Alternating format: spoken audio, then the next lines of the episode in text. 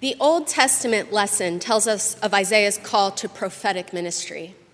So I invite you to wander through this story with me as we search for meaning in our everyday lives. Church, hear this sacred word. In the year that King Uzziah died, I saw the Lord sitting on a throne, high and lofty, and the hem of God's robe filled the temple. Seraphs were in attendance above God. Each had six wings. With two they covered their faces, with two they covered their feet, and with two they flew. And one called to another and said, Holy, holy, holy is the Lord of hosts. The whole earth is full of God's glory. The pivots on the thresholds shook at the voices of those who called, and the house filled with smoke. And I, Isaiah, said, Woe is me! I am lost. For I am a man of unclean lips, and I live among a people of unclean lips, yet my eyes have seen the one who reigns, the Holy One of hosts. Then one of the seraphs flew to me, holding a live coal that had been taken from the altar with a pair of tongs. And the seraph touched my mouth with it and said, Now that this has touched your lips, your guilt has departed you and your sin is blotted out. And then I heard the voice of the Lord saying, Whom shall I send? Who will go for me? And I said, Here I am. Send me. This is the word of God for the people of God. Thanks be to God. Did you catch it? In the year that King Uzziah died, that's how the scripture passage begins. In the year that King Uzziah died. Raise your hand or give a thumbs up on Facebook if you know what happened in the year that King Uzziah died. no cheating by asking Steve Brown. So here's some Jeopardy trivia about King Uzziah. Uzziah was the king of Judah and his son, Jotham, took the throne when Syria and Israel were making advances toward the land of Judah. And there was a huge crisis just as Jotham's son, Ahaz, was taking over the throne. That's Uzziah's grandson. And at the time, Isaiah the prophet begged Ahaz simply to resist Israel's advances. But instead of listening to God's prophet, Ahaz joined forces with the superpower Assyria. Assyria did stop the invasion. But during the next generation, when Ahaz's son Hezekiah was king, the alliance between Assyria and Judah went sour, and Assyria actually invaded Judah. So here's the point the entire country of Judah was destroyed except for a small part in the city of Jerusalem. So, in the year that King Uzziah died, Isaiah is, is in this small remnant of Jerusalem inside the temple in a torn land. The temple is an ancient symbol of where heaven and earth meet. And inside this holy space, Isaiah looks up heavenward and he sees smoke billowing from the incense. And he hears the praises of the worshipers in the other room Holy, holy, holy. And in this vision, there are seraphs, these wild six winged creatures, not to be confused with cicadas and they represent the glory and the political power of God. Isaiah knows that he is standing on holy ground, but there's one glitch in the year that King Uzziah died. When Judah fell to Assyria, no one had language to talk about it, including Isaiah, God's prophet. For how do you speak of a great nation blessed by God falling to a secular superpower like Assyria? Isaiah breaks purity code when he bends the truth about the condition of war torn Judah. His succinct Twitter messages downplay the severity. For this, his lips are unclean. The presence of God's majestic robe filling the space compels Isaiah to get right with God. Woe is me, he cries. Coming out from the veil of self delusion, he humbly wails before God and God's council of seraphs. He sees himself fully amidst the cloudy smoke for perhaps the first time in years. And so, when in all humility he must be thinking he is unusable by God, a seraph flies down with this hot coal, touches Isaiah's lips, and cleanses him of all of his sin. In the year that King Uzziah dies, grace abounds. Afterward, God calls out from the throne of thrones Whom shall I send to the people? Who will go for us with the message? The newly baptized by fiery coal, the one finally seeing clearly, the one who hears God's voice calls from his burned lips in full submission Here I am, send me, says Isaiah. And it's riveting for so many reasons. All of us ministers who have been called to the ministry love this story, don't we? And those of you who feel as if you have been called to your vocation might shimmer your shoulders with joy or stand in the holiness of God with deep appreciation. The feeling of unworthiness, perhaps even the imposter syndrome, is there. Yet, sensing a divine presence that beckons to you from across the threshold, we throw our heads back and we proclaim, Here am I, send me. It's wrapped with beauty. And I know that you know this feeling, Highland. We have offered this cry as a church more than once. We identify with Isaiah in this moment. Send us to the margins of society to proclaim the year of your favor. Send us to those who are ignored, to those who need to know they are loved. Send us to be a beacon of your love and of your forgiveness in this hurting world. We who are chaplains and attorneys, professors and accountants, teachers and social workers, retired and freshly graduated. We know that we are called as Highland Baptist Church to be a thinking, feeling, healing place of acceptance, discovery, and service. Our mission statement says as much.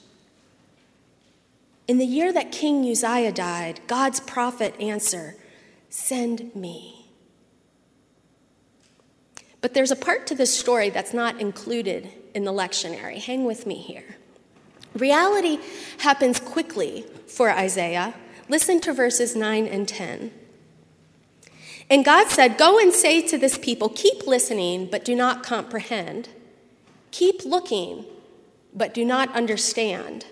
Make the mind of this people dull and stop their ears and shut their eyes so that they may not look with their eyes and listen with their ears and comprehend with their minds and turn and be healed.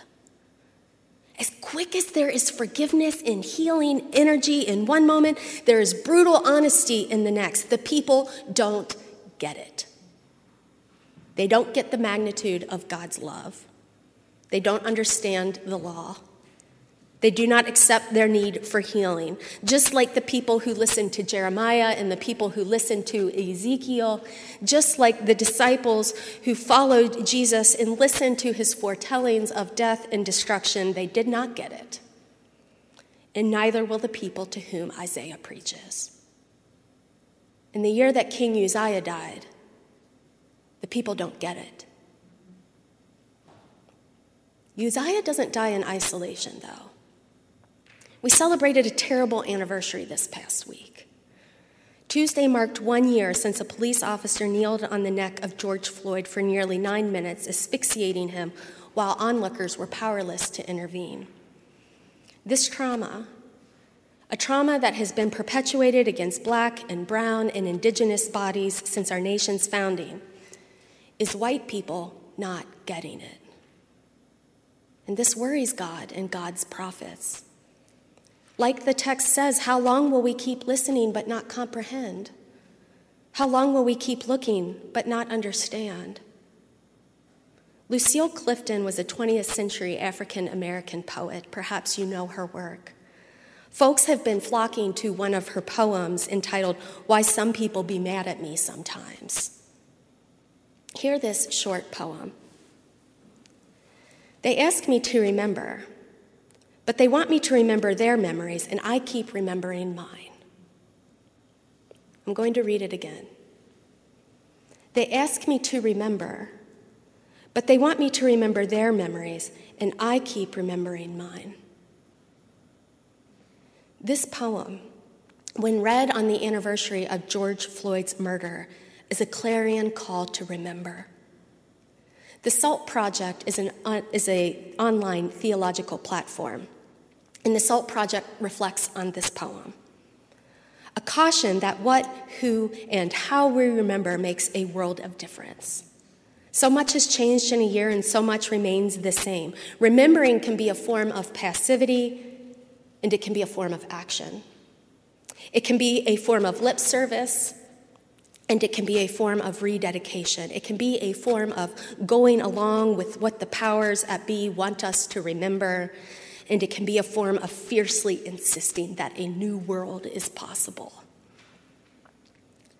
And so, Highland, I ask us gently who are we in this story today? Are we the woke prophet or the misunderstanding people? Are we ready to, rem- to move our remembering of George Floyd away from passive disdain into progressive action, away from institutional overprocessing into fierce insistence that a new world is possible? But, Lauren, you might be ready to implore me. We know this. We know of our white privilege and our place in the status quo. We corporately and publicly lament the ways that we benefit at the expense of our BIPOC siblings. We do seek to be woke to systemic injustices because we love Jesus. To which I respond, I know you do, Highland. I know we do. But it is no longer enough only to know these things. We must act as individuals and as an institution if we are really going to restore breath to those who cannot breathe.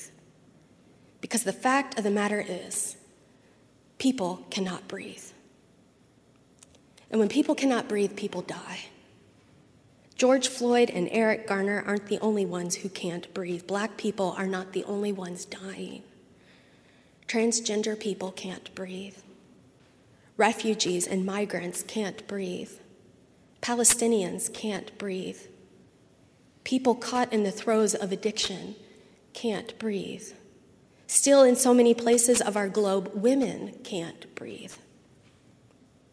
In the year that George Floyd died, God calls the people to remember rightly so that the people can breathe fully. But thankfully, Isaiah isn't the only prophet called. Do you hear or see the prophets calling today? They say things like Black Lives Matter or climate change is real. Women's rights are human rights. I invite you to hear these prophets with me in this moment. Systemic injustice is intersectional. God takes pride in all God's children. What do you hear the prophets calling? In the year that George Floyd died, the prophets call out. So it begs us to wonder together will God's people get it? Church, we have a chance to see and hear as God longs for us to see and hear. In her introduction to the new Jim Crow, Mass Incarceration in the Age of Colorblindness, attorney, scholar, and activist Michelle Alexander compares the plight of mass incarceration to Jim Crow segregation. We have not ended racial caste in America. We have merely redesigned it, she writes. And I offer this extended quote. She explains Building a broad based social movement, however, is not enough.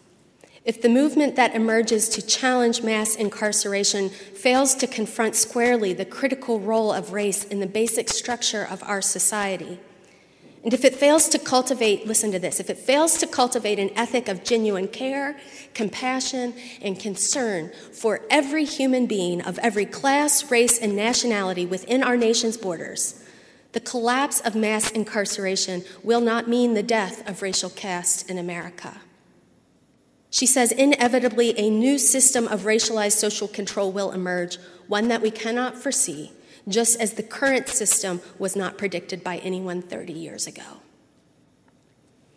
Ultimately, what I hear her saying is this Unless we touch every fiber of our society, aiming to dismantle the structures that suffocate people, we will continue to live within racism and people will continue to die. If it's not slavery, it's segregation. If it's not segregation, it's mass incarceration. If it's not Jim Crow, it's the school to prison pipeline. And if we don't deal with the work from the inside out, a new iteration of racism will eventually replace incarceration and police brutality. Highland. Whoa. How do we strike a movement that is big enough and powerful enough and full enough of those who are privileged enough to opt in and opt out, but stay to opt in so as to fiercely assist in a better world? Church, let us position ourselves in this call to not miss the Spirit's momentum. Let us rise up and shout out, breathe.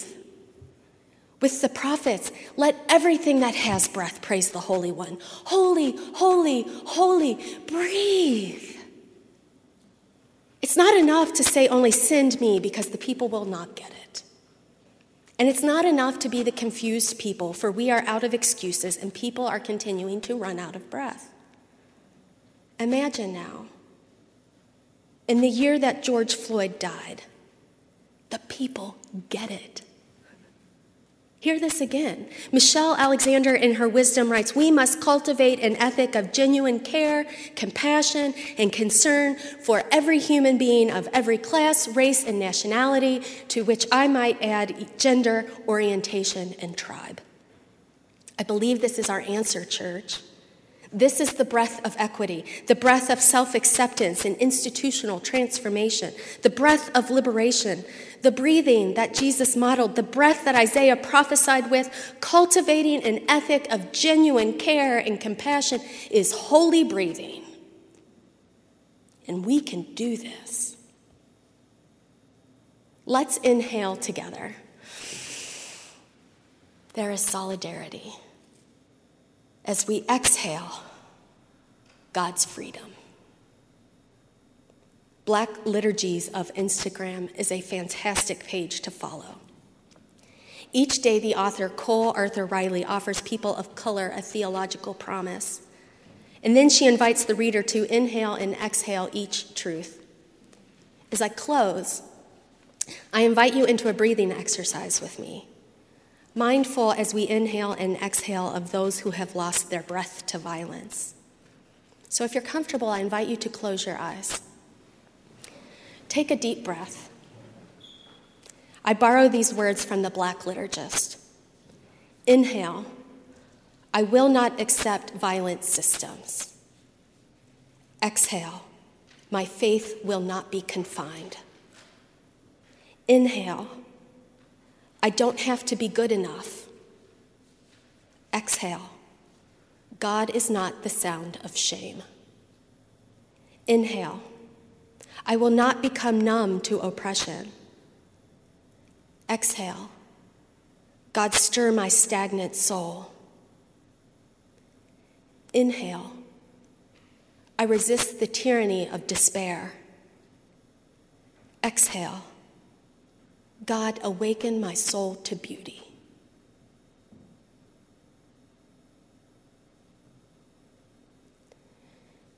It plays out differently for each of us, doesn't it? Some of us march, and some of us write. Some of us speak at rallies, and some of us work in finance.